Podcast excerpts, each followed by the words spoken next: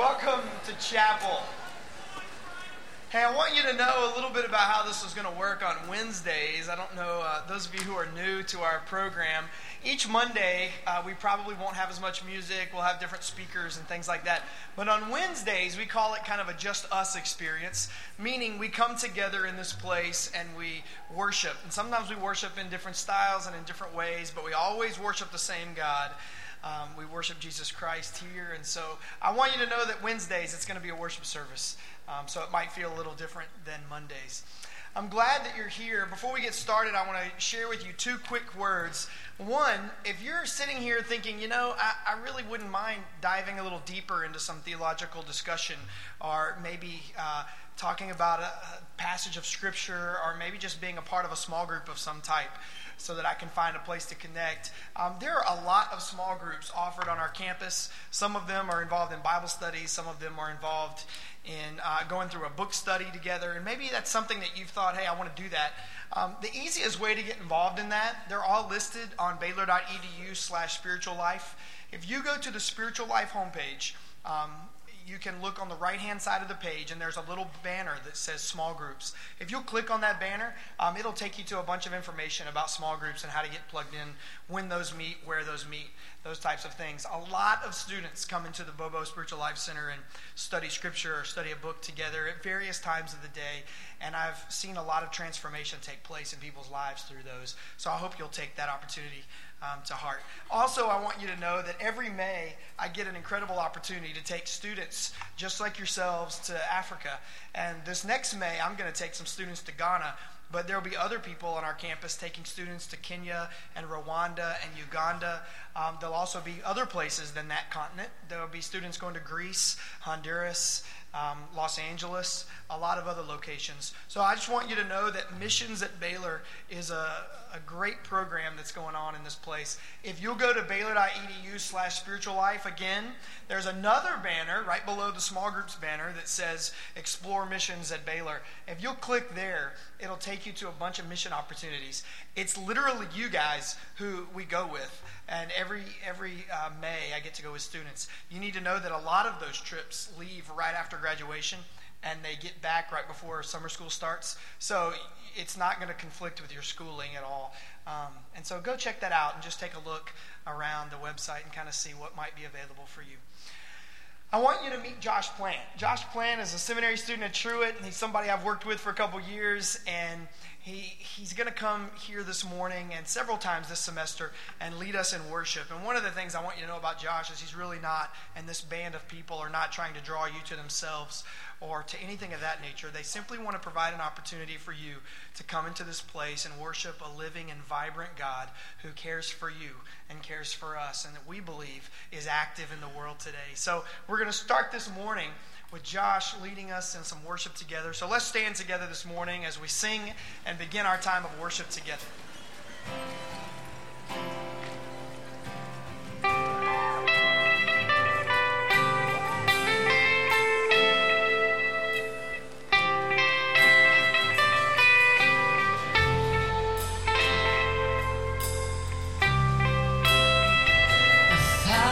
Times I fail still your mercy remains.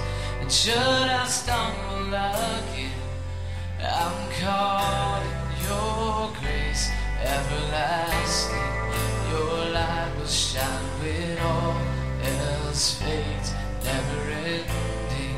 Your glory goes beyond all fame.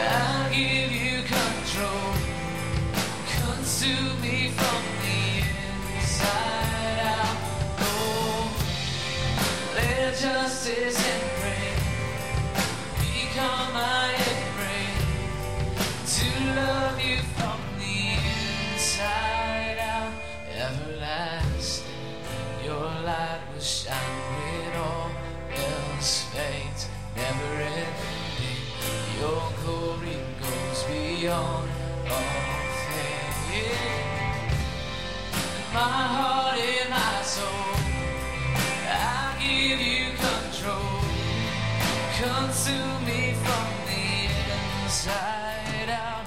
Oh, let justice and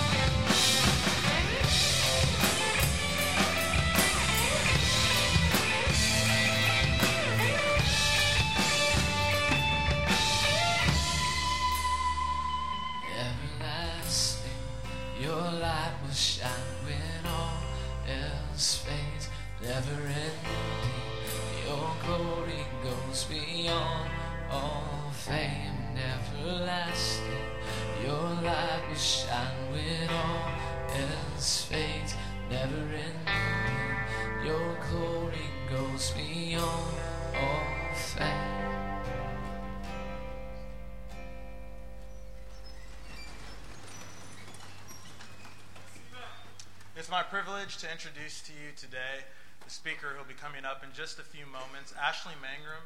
Some of you may know her. She's a resident chaplain in the North Village community, and so she has a pastoral presence not only in the larger Baylor community, but also particularly for North Village. And she'll be sharing with us in a moment a word from the Lord in John chapter 2, verse 1 through 11. So let's look at that and lean into this passage for a moment. John chapter 2. On the third day, a wedding took place at Cana in Galilee.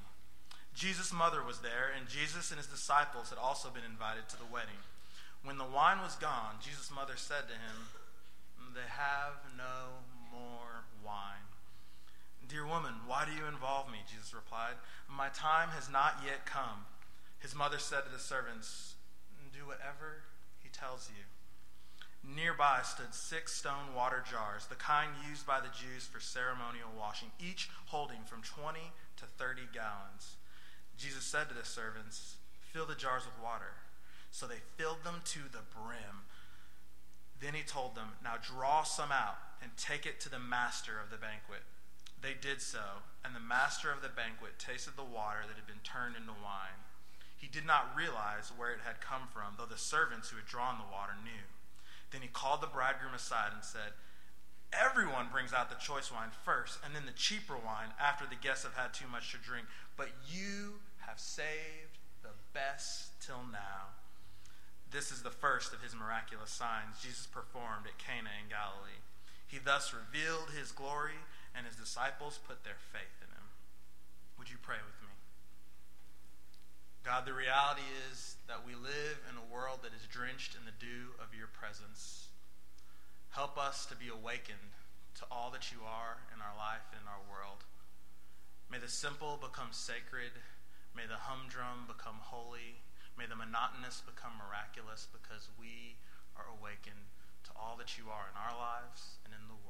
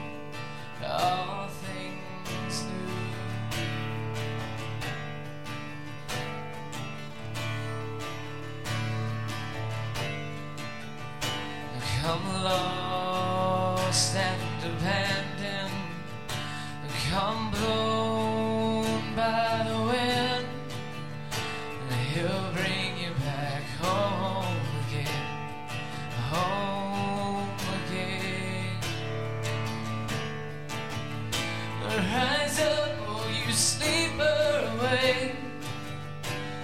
The dawn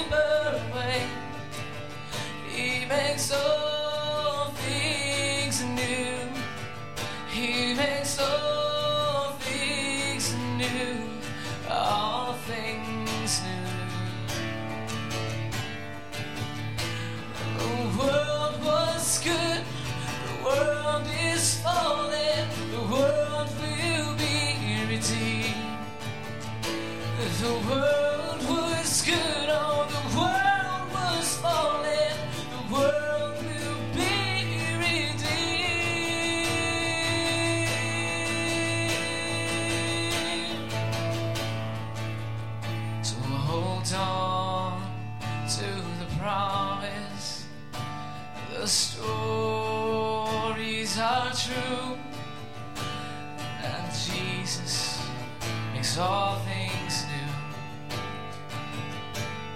The dawn is upon you.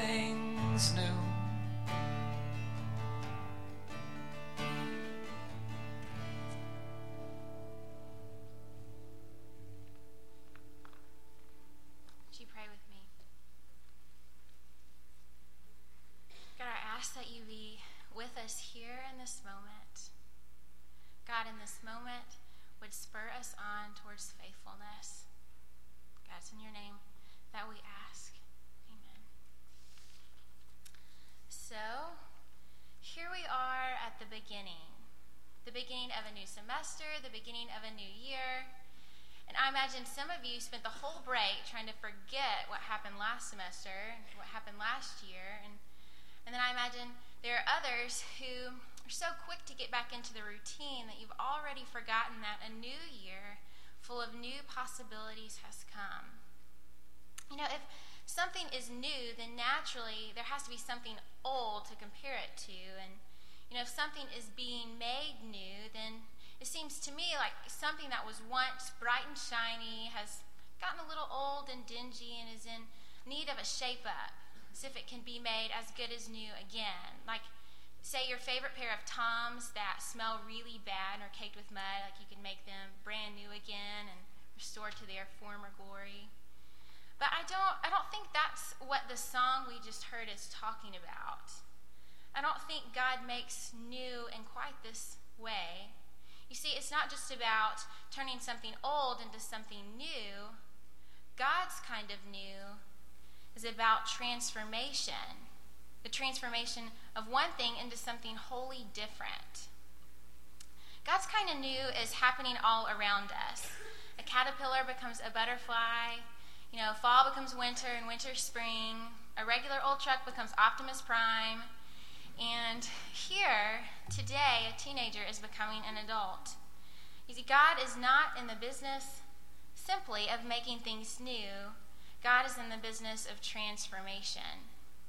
For example, the story we heard earlier. So, Jesus is at a wedding with his mom and some of his disciples. It's in the town called Cana, which is in the region of Galilee, pretty close to Jesus' hometown. And the whole town of Cana is probably at this wedding. And so it's no surprise that, you know, after a bit, the drinks that were being served to the wedding guests run out. Which, you know, I know what you're thinking. So what? No big deal. That means the reception's over and it's time to go home. But in that culture, weddings lasted for several days, and as long as there was people, there had to be wine. And so the place where the wedding was being held, there's these six stone barrels that were typically used for Jewish cleansing rituals. And these barrels were huge. They hold 20 to 30 gallons of water each. And so Jesus sees these barrels and he asks the people who are doing the serving to fill them up with water to the brim. And then he says, So now draw some out and take it to the head waiter. And when the waiter tastes this water, it wasn't water at all, but wine, and actually the best wine that he'd ever put in his mouth. Miraculously, water had become wine. And the Bible tells us that the disciples see this and they believe. This story is classic God's kind of new. He takes water and turns it into something wholly different. He takes something that's tasteless and bland, spices it up a bit, and turns it into a liquid that's rich with flavor. Yeah, this is water and wine, but hear me on this. Water and wine are not the point of this story. It's about becoming. It's the time in between that is so important. Yeah, you know, it's cool that now there's enough wine for the wedding guests, you know, but that's not what makes this a miracle.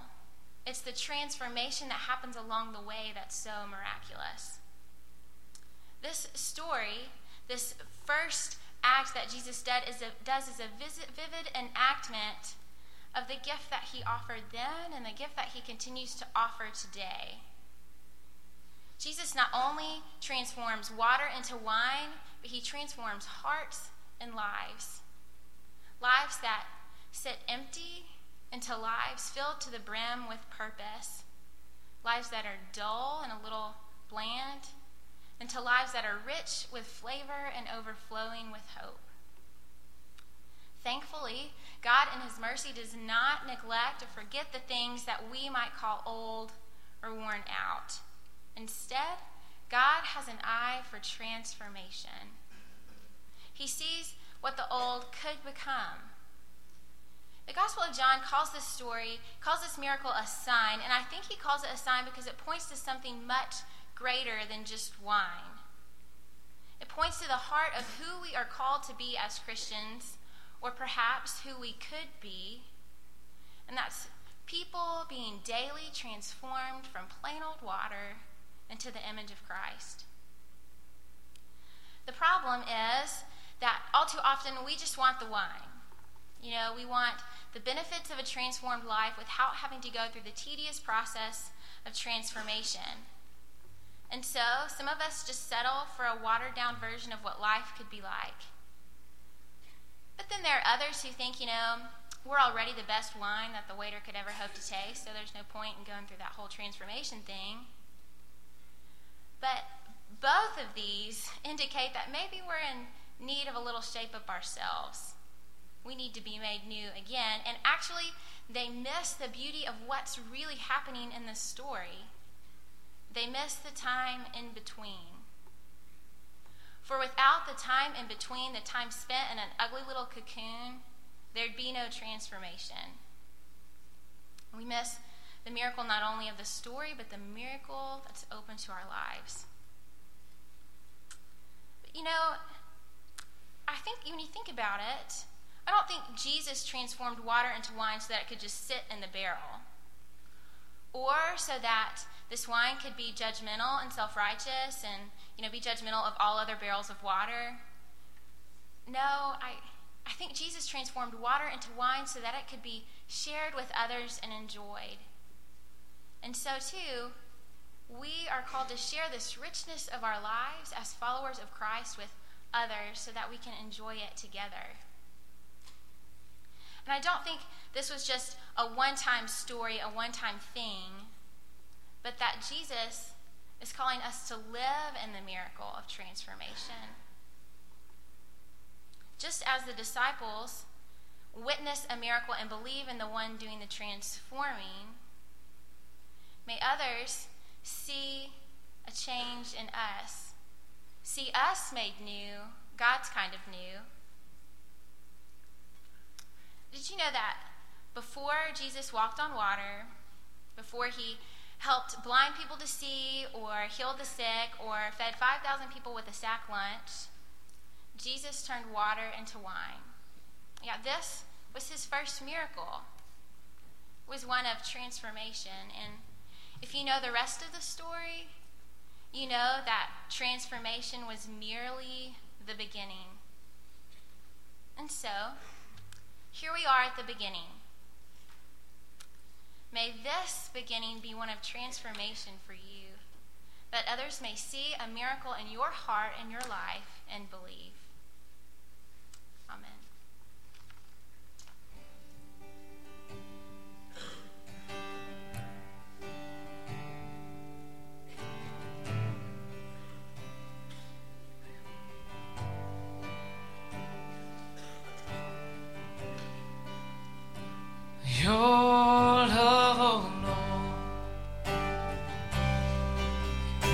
Reaches to the heaven.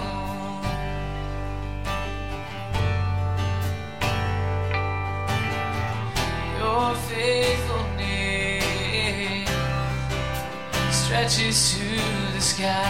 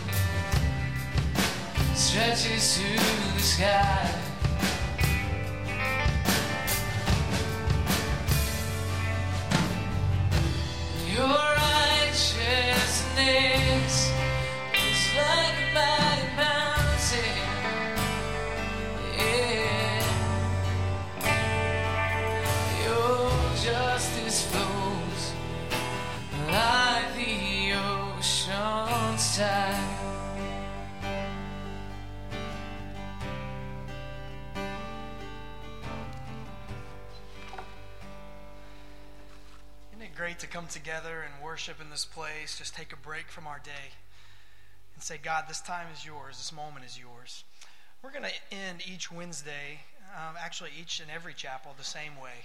We're going to have a benediction together. And I just want to share with you that wh- what I'd like you to do is to not grab your bag and go ahead and put your coat on and rustle around and all of that before the benediction, but instead to wait till after that moment um, to just appreciate that time together to end well, and then we can go at that point. So, today, will you please rise as we receive our benediction together?